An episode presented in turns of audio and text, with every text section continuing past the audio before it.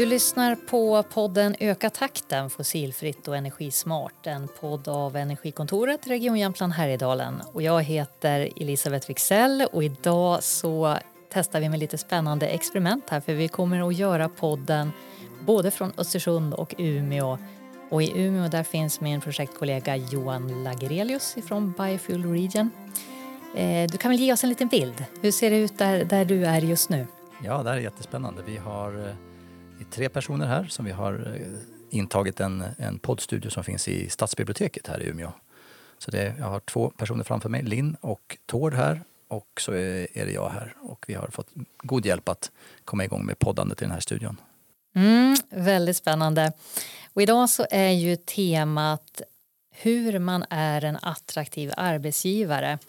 Hur, hur det går till att bli en sån arbetsplats dit människor söker sig och när de väl jobbar där inte vill något hellre än att, att jobba kvar. Och för att prata om det här så har vi ju två gäster, du nämnde dem i förnamn. Dels är det Linn Eckeskog, konsult på Vakna som försöker hjälpa företag med just sådana här saker. Och så har vi Tord Sandin på Sandin Cargo som också har fått pris för att han har lyckats. Välkomna båda två. Tackar, tackar. Tack. Jag tänker att vi börjar med dig Tord. Du är ju verksam i åkeribranschen, men berätta lite mer. Vad är det du, vad är det du gör där och hur ser ditt företagande ut? Ja, men tack, det gör jag gärna. Eh, först kan jag säga att jag inte alltid varit företagare. Eh, jag har ju varit anställd också i mer än 20 år. Jag jobbade bland annat på flygbolaget SAS innan jag började med det här. Jag brukar fortfarande säga att jag är nybörjare i åkeribranschen, men jag blev faktiskt 17-18 år nu. Eh, och jag driver två stycken företag i transportbranschen. Eh, jag gillar inte att kalla mig för åkare utan jag är företagare. Eh, verksam i Örnsköldsvik. Vi är eh, lite drygt 20 anställda. Och de här två företagen som jag jobbar med eh, där, där jobbar vi i vår tur med gods och pakettransporter. Allt ifrån små bud lokalt runt Örnsköldsvik till eh, vi kör stora bil och släp, långtradare med gods efter Norrlandskusten. Det kan bli långkörningar ner till Europa också när det, när det vill till. Jag och Johan förpratade lite grann med dig och om det här priset du har fått som årets normbrytare av Örnsköldsviks kommun. Och då sa du det här priset skulle jag aldrig ha fått. Ehm, men, hur, hur, tänkte du då och vad var det du fick priset för?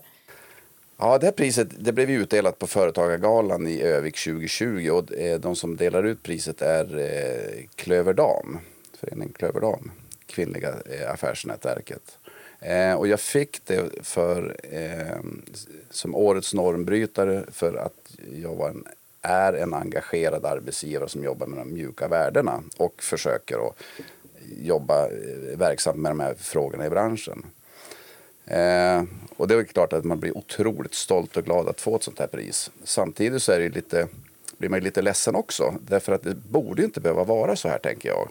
Eh, jag jobbar med människor, med medmänniskor. Jag vill att, att folk ska trivas. Jag vill trivas själv på mitt jobb. Eh, eh, så att eh, de här frågorna jag jobbar med är inget speciella egentligen alls i, i, i mina ögon. Och i, I en hel del andra branscher så är det inget speciellt. Men i vår bransch så kanske det har varit lite speciellt. Jag hoppas att vi är på väg till en förändring. Jag har förstått att du har försökt tänka till lite grann med schemaläggning och deltider och sånt där. Eh, eh varför är det viktigt? Eh, ja, men det handlar ju egentligen i grunden om den här eh, mänskliga trygghets, det mänskliga trygghetsbehovet. Det vi har allihopa. Eh, när jag tänker på hur jag är som arbetsgivare eh, och hur jag behandlar mina medarbetare så, så går jag tillbaka till mig själv. Hur vill jag ha det? I min värld så är det så enkelt. Hur vill jag ha det? Jo, men jag vill ha en, en, en, en lön som jag vet på ett ungefär vad det är som kommer varje månad så att jag kan betala min hyra, så att jag, jag vet att jag kan försörja mina barn, min familj. Eh, att jag vet ungefär vilka tider jag ska jobba. Eh, så för mig är, är, det väldigt enkelt. Och när man tittar då på, på eh, schemaläggning och, och deltider och sådär. Jag, jag erbjuder inte deltider som, som ett, ett, ett arbetstidsmått i, i grunden. Utan jag erbjuder heltider. Skulle det sen vara så att en individ under en period av sitt liv behöver jobba deltid av någon anledning, då får vi försöka lösa det. Och ofta så kan vi göra det. Hur funkar det om man är så småbarnsförälder och det blir vab ibland och eh, hämtning från dagis och förskola och sånt? Mm. Hur, hur, funkar det? Har du... Och det är inte någon skillnad i vår bransch egentligen mot någon annan bransch. Eh, eh, för att vi har ju precis samma, eh, samma eh, problem och svårigheter överallt. Det som kan vara problem det är ju klart att om, om någon av mina fjärrchaufförer är nere i Hudiksvall och eh, då kan det vara lite svårt att vabba därifrån. Men, men då ger det sig också självt. man kommer hem och så, sen så, mm. så vabbar man när man kommer hem. I så fall. Eh, men det är, jag, jag ser det, det är ingen skillnad hos oss som hos någon annan. Fast en skillnad tycker jag, om jag har uppfattat eh, runt, runt det här är att du till och med uppmuntrar dina anställda att vabba. Berätta lite mer om det. Absolut. Nej, men, och det är det besked som jag ger till, till, till alla mina anställda som, som har barn. Eh, och det är både killar och tjejer. Det är väldigt tydligt med att, att jag förväntar mig att du tar halva vabben. Jag förväntar mig inte mer och jag förväntar mig inte mindre. Men det är det jag förväntar mig. Eh, och det tror jag är en väldigt tydlig signal också att, att, att eh, eh hur viktigt också det är att, att eh, eh, de anställda är även delaktiga hemma och på jobbet. Att man, man, man delar på, på hela bördan eller vad man ska kalla det för. Mm. Ja, det är nog en viktig signal. Mm. Linn, sitter du och antecknar för fullt? Det gör jag. Och analyserar. och vad tänker du om, om det som Tord säger här? Jag tänker att det är precis, det är så mycket, jag har ju läst lite grann i, i förväg om Tord också och satt mig in och försökt att förstå mig på liksom vad, vad hans ledarskap går ut på. Och jag tänker att det där är en av nycklarna, just det här med att man kan ha hur mycket policy som helst som handlar om att vi uppmuntrar vab och vi uppmuntrar jämn fördelning av föräldraledighet och så vidare. Men det, om du har en ledare som i de mest subtila signalerna markerar eller signalerar att det här inte är okej, okay, då kommer folk de kommer inte göra som policyn säger, de kommer göra som du beter dig och som du signalerar. Och jag tror att många ledare inte är medvetna om vilka signaler de skickar ut. Eh, och man är inte medveten om vilka sanningar som utvecklas inom organisationen när det kommer till föräldraledighet. Det kan vara berättelser om att ja, men den där gången när Janne tog ledigt hela sommaren och ställde till det för alla andra. Och så lever den här berättelsen om Janne kvar i tio år och har blivit en sanning. Och du kanske inte ens vet om det. Mm. Men det är därför du har nere talen, för att folk vill, in, folk vill inte spika sina kollegor. Och det där att som ledare liksom vara där och känna efter. Vad har vi för sanningar i vår organisation och vad skickar jag ut för signaler? Det kräver ju att du är reflexiv och att du funderar över vem du är och vilken ledare du vill vara. Så, så det tänker jag. Tord fick ju berätta lite grann om sin bakgrund och sitt företagande. Jag tänkte att du ska få samma möjlighet att, att liksom sätta, in, sätta in dig själv i ett sammanhang. Vad, vad, berätta, vad, vad, hur jobbar du? Ja, men Lite grann som Tord, jag kommer jag från en annan, en annan bransch. Jag har jobbat som, och undervisat på universitetet i medie och kommunikationsvetenskap här i Umeå i sen de senaste 13 åren kanske. Eh, sa upp mig förra året och jobbar sedan dess heltid i egen firma och i det här företaget som heter Vakna.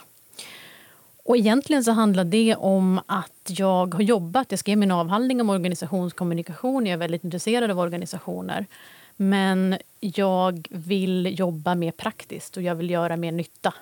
Det är väldigt lätt på universitetet att fastna i att man ska liksom hålla igång sin egen karriär.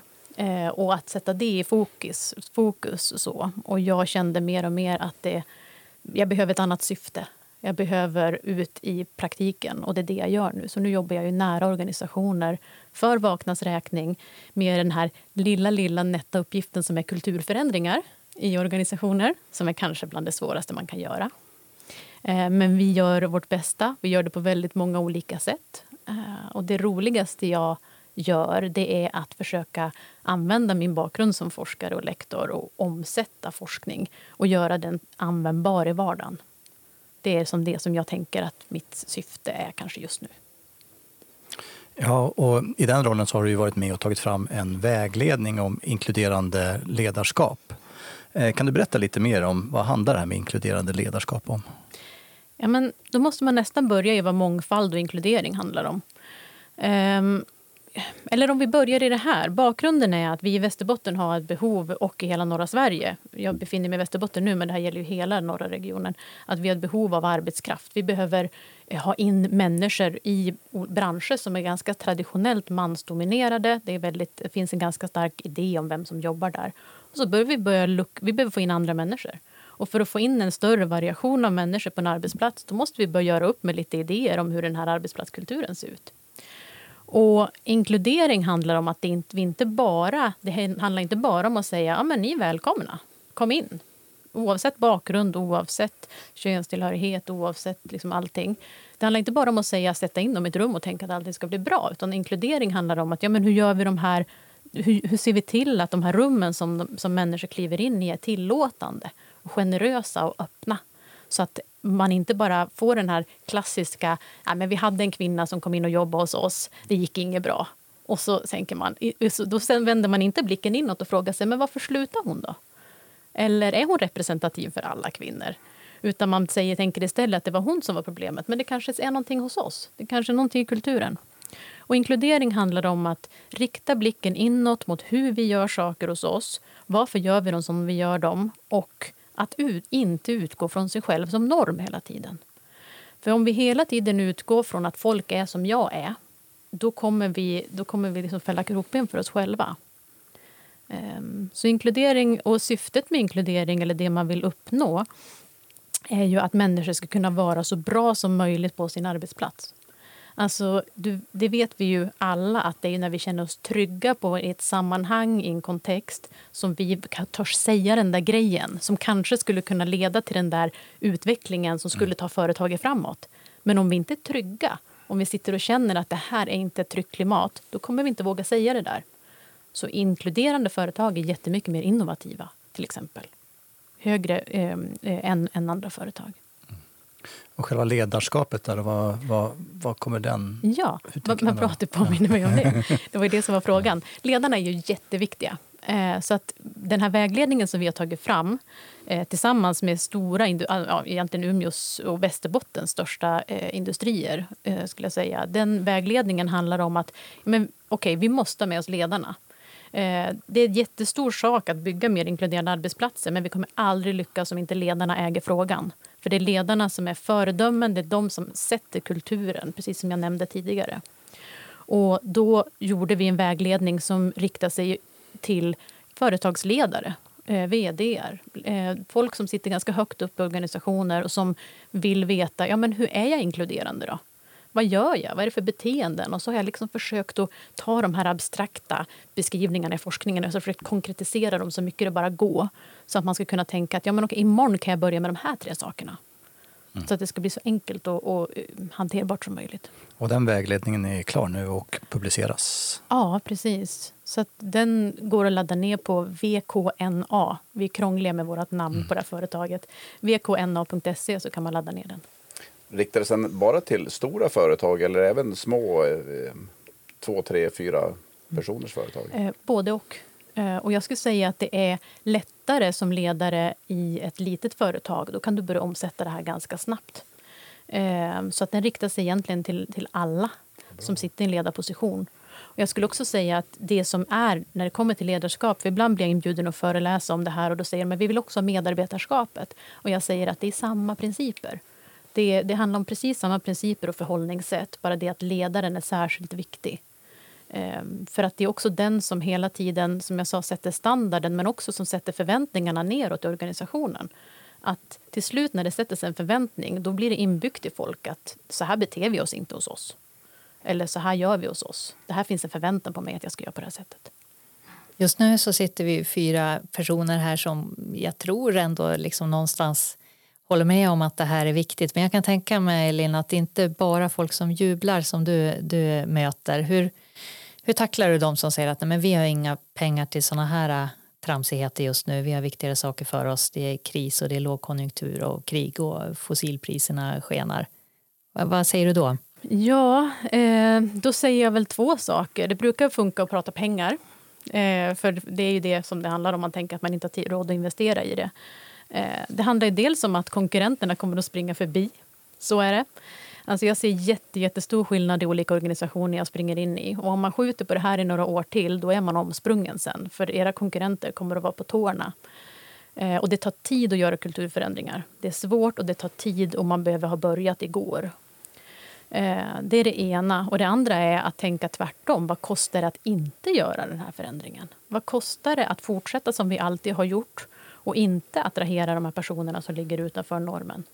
Eh, tänk bara vad det kostar. Med, tänk vad mycket pengar ni sparar på två spontanrekryteringar för att ni har gott rykte. Om man tänker sig hela totala kostnaden för rekrytering, den är hög om man räknar ihop allt. Tänk att spara in de rekryteringarna på två. Då har ni igen de pengarna som ni har investerat i det genom att ni har byggt upp ert rykte om att vara en bra arbetsgivare för en variation av människor. Mm. Jag tänkte vi kunde ta en passning över till Tord, för jag vet att ni har, ni har ett bra rekryteringsläge. Och har, kan du berätta lite grann? Nej, men absolut, det här är ju no någonting som jag jobbar med i, i alla mina år som företagare. Just det, det här med att, att eh, vi, ska, vi ska vara en, en, bra arbetsgivare, vi ska ses som en bra arbetsgivare. Vi ska också ses som en, ett bra företag som andra företag vill jobba med.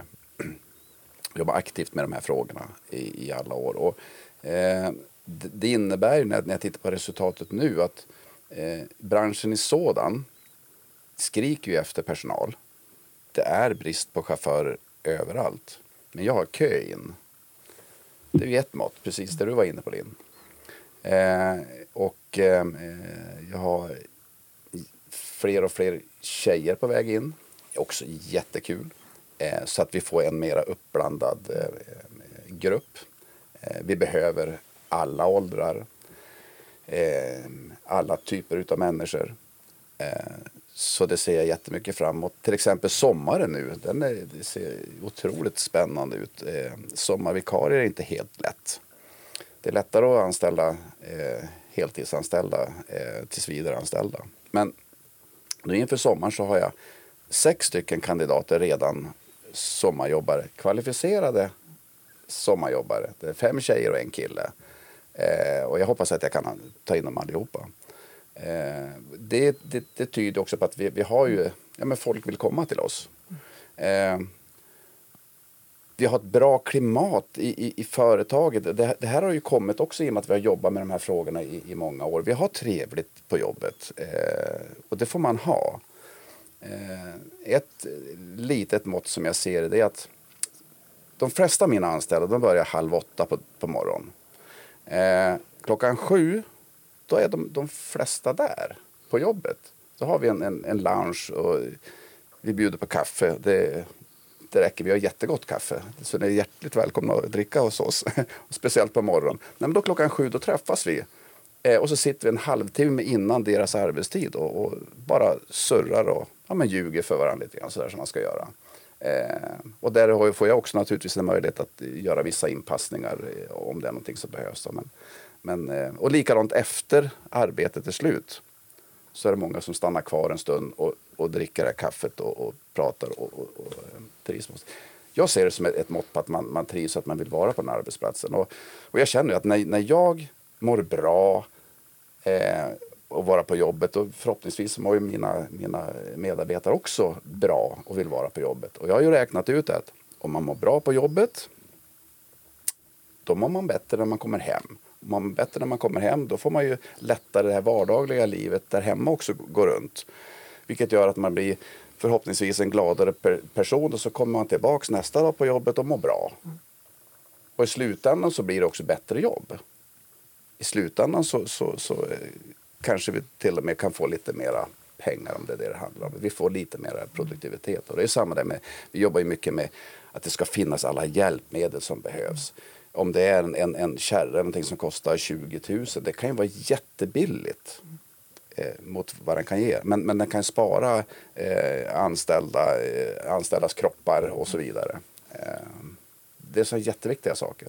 Och det ser man ju också när det kommer till hjälpmedel att om du tar verk, hjälpmedel som underlättar för den som kanske har mindre muskelstyrka så avlastar du även kroppen för den som har mer muskelstyrka och den, som, den åldrande kroppen. Mm. Så det vi gör för dem som är inom väldigt stora citationstecken svagast eh, gynnar också de som är inom citationstecken starkast. Ehm, jag har så mycket jag vill prata med dig om. Men jag tänker också det här som du är inne på med att fånga upp eh, det här hur mår folk och hur mår de hemma som du är inne på. Eh, det är också som är utmärkande som man ser från forskningen för inkluderande ledare, de som är bäst på det här, det är att man är inlyssnande. Att du fångar upp så här, du, du är, eh, tänk vad tråkigt om någon jobbar hos dig och går omkring och känner att de inte kan säga att de vantrivs eller att det skaver hos dem i vardagen. Och du, man har byggt ett klimat som gör att man inte törs yttra det. Och så slutar de. Det är också en jättestor... Där är kostnaden igen.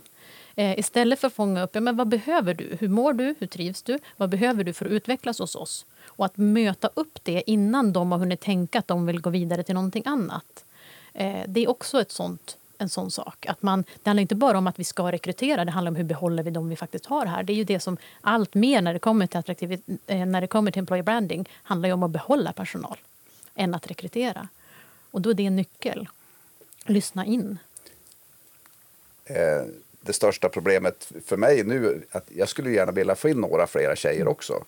Men det är ju det att min gamla personal, de slutar ju aldrig. De vill ju vara kvar. Ja. Så att jag måste utöka verksamheten. Positiva bekymmer. Ja.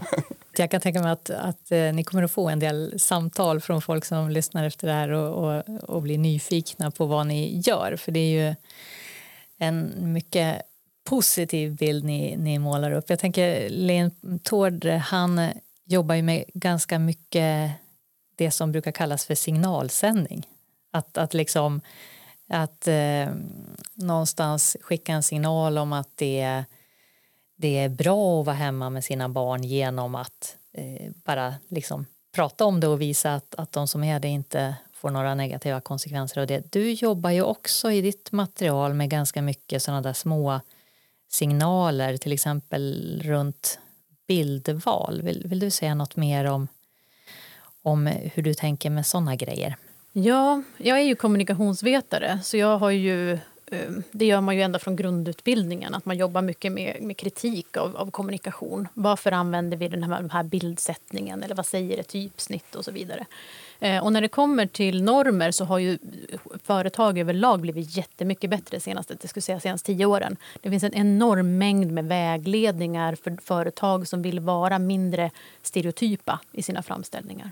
Många företag vill liksom gestalta den verksamhet man vill skapa.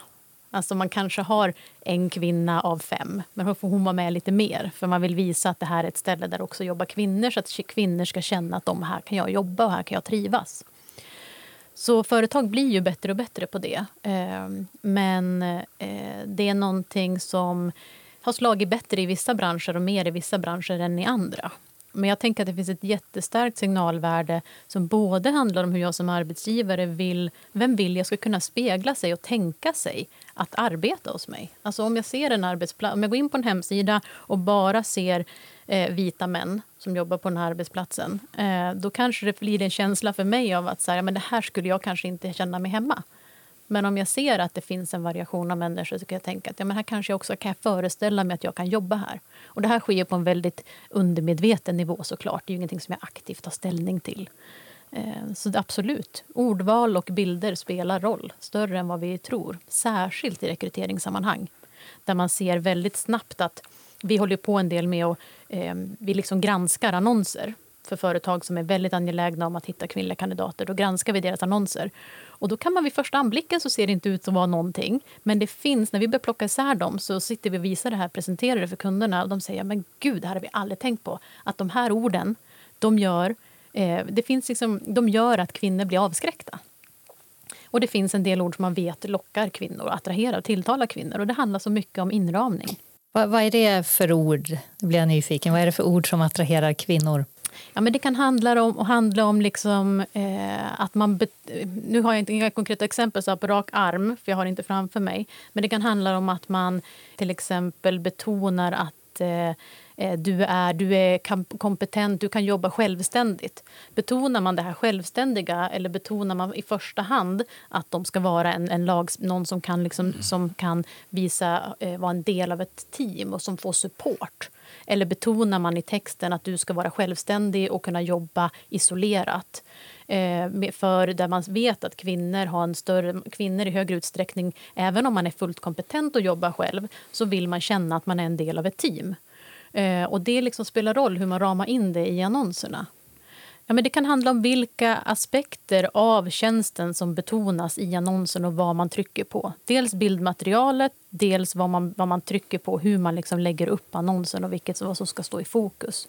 Och Det man vet också är att, eh, från forskningen är att kvinnor som läser annonser det, har, kvinnor tenderar att, om de inte uppfyller alla kriterier som ställs upp Ofta har vi ganska onödigt många kriterier i annonser. Och om kvinnor inte uppfyller alla, då söker man inte. Man skickar inte in en ansökan. Nu är det här väldigt hårdraget. Medan män som uppfyller en del kan skicka in en ansökan och hoppas att det här håller. Därför har vi en risk att vi tappar kvinnorna redan i första skedet om vi har för många detaljer i allting som de ska uppfylla. Kan man tro att det är en, en skillnad i om man anställer en tjänsteperson eller en, en arbetare? Ja, det tror jag absolut. Hur tänker du? Vad har du för Nej, men, erfarenhet kring det? Jag vet faktiskt inte. Mm. Eh, eftersom jag har ju mest anställt eh, chaufförer och arbetare. Eh, så det var, fick en, en fundering här om, om, om just de här värdeorden som du säger mm. i en annons. Om, om, om att, att man som arbetare tittar på andra ord än, än vad man gör som tjänsteperson. Mm. Eller, vi skiljer ju ofta, när vi jobbar med employer branding på en grund av inkludering och mångfald, då skiljer vi ofta på liksom blue color och white color. Så liksom att, att man behöver trycka på olika saker gentemot olika målgrupper. Absolut. Och det jag också ser om man tänker rekrytering är att många företag är bra på att säga vad, vår, vad, vad den anställda ska ha för egenskaper och vad den ska prestera, men ganska dålig på att berätta hur de har det. Och när de berättar om hur de har det och vad de kan erbjuda för typ av miljö så är det ofta ganska mycket mycket standardiserade texter och floskler. Och det här har jag kommenterat, eh, eh, liksom, det här pratar jag ofta om, att som ledare och som företag, när vi pratar om sånt här så måste vi vara autentiska. Vi måste låta som att vi verkligen menar det vi säger. Vi måste använda konkreta ord. Mm. Eh, för det finns, innan det kommer till jämlikhet, och mångfald och inkludering, det är så fullt med floskler. Eh, och jag försöker göra mitt bästa för att komma bort från det där. Mm. Så försök att beskriva vad är det, vad är det ni har för, för kultur. Hur vill ni ha det? Och vad kan ni erbjuda? Och vad kan ni faktiskt backa upp? Så ni inte mm. erbjuder någonting som sen man målar upp ett luftslott som ingen kan leva upp till när man väl kommer in i verksamheten. Då är det ju en väldigt dyr rekrytering om någon kommer och in i en svängdörr. Liksom. Mm. Det är intressant det där med... jag tycker det är intressant med, med eh, just det med, med hur man skriver i annonser. Jag har förstått att vi i Sverige har ovanligt mycket spesat med skallkrav och detaljerat hur mycket erfarenhet man ska ha av spe, väldigt specifika saker mm. jämfört med andra länder. Eh, tror du att eh, se, kvinnor eller andra grupper skulle svara bättre på väldigt öppet skrivna annonser? Eller blir man, är man mer, ännu mer orolig då, särskilt om man då känner att man inte klarar av checka av skallkrav, alla skallkrav i en lista? Mm. Svarar, svarar man bättre på en, en väldigt öppet skriven då? Jag tror ju, ehm, utan att det här kan jag inte säga att jag har vetenskaplig evidens för, men utifrån min erfarenhet så eh, är det eh, Ska, jag tror att man gör nytta i att man gör rätt i att söka efter egenskaper, personer som delar värderingarna i företaget och egenskaper som man behöver för att kunna göra det här jobbet på ett bra sätt. För många skills, alltså särskilda kompetenser, kan man ju lära sig även i arbetet. Man måste utgå från att människor måste lära sig saker i jobbet. Man kan inte kunna allt innan man går in. Och då kanske det är en bättre rekrytering med en person som delar företagets värderingar och som bidrar till den kultur som man vill ha än att rekrytera den som har exakt den där kompetensen som du behövde.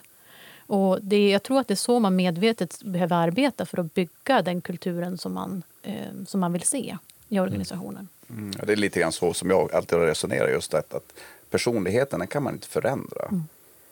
Men kunskap det, det, det kan man ta in. Vi, Johan och jag här jobbar ju i projekt Förnybart i tanken som jobbar med klimatomställning av tung trafik. Jag, jag funderar lite grann på Det här ni pratar om nu, att vara en attraktiv arbetsgivare, finns det någon koppling mellan det och klimatomställning? Vad, vad tänker du Tord? Att, att liksom ha, ha den senaste ellastbilen, har det, kan det bidra till attraktivitet eller är det, är det, finns det ingen koppling mellan de här grejerna? Mm. Det, det, har absolut en koppling och jag tror att den kopplingen kommer att bli bara starkare och starkare framöver. Därför att eh, framförallt våra ungdomar blir ju mer och mer medvetna. Men även sådana som är lika gammal som jag eh, blir mer och mer medveten om de här bitarna. Eh, så att eh, absolut, eh, omställning eh, och ett, ett, ett, en hållbarhet det är jätteviktigt. Och i, vi i vår bransch vi, vi jobbar i, i något som heter Fair Transport. Eh, där jag så sent som igår certifierade bägge mina företag för 2023 eh, för Fair Transport. Där man jobbar med hållbarhetsfrågor, man jobbar med trafiksäkerhet och man jobbar med anställningsförhållanden och liknande.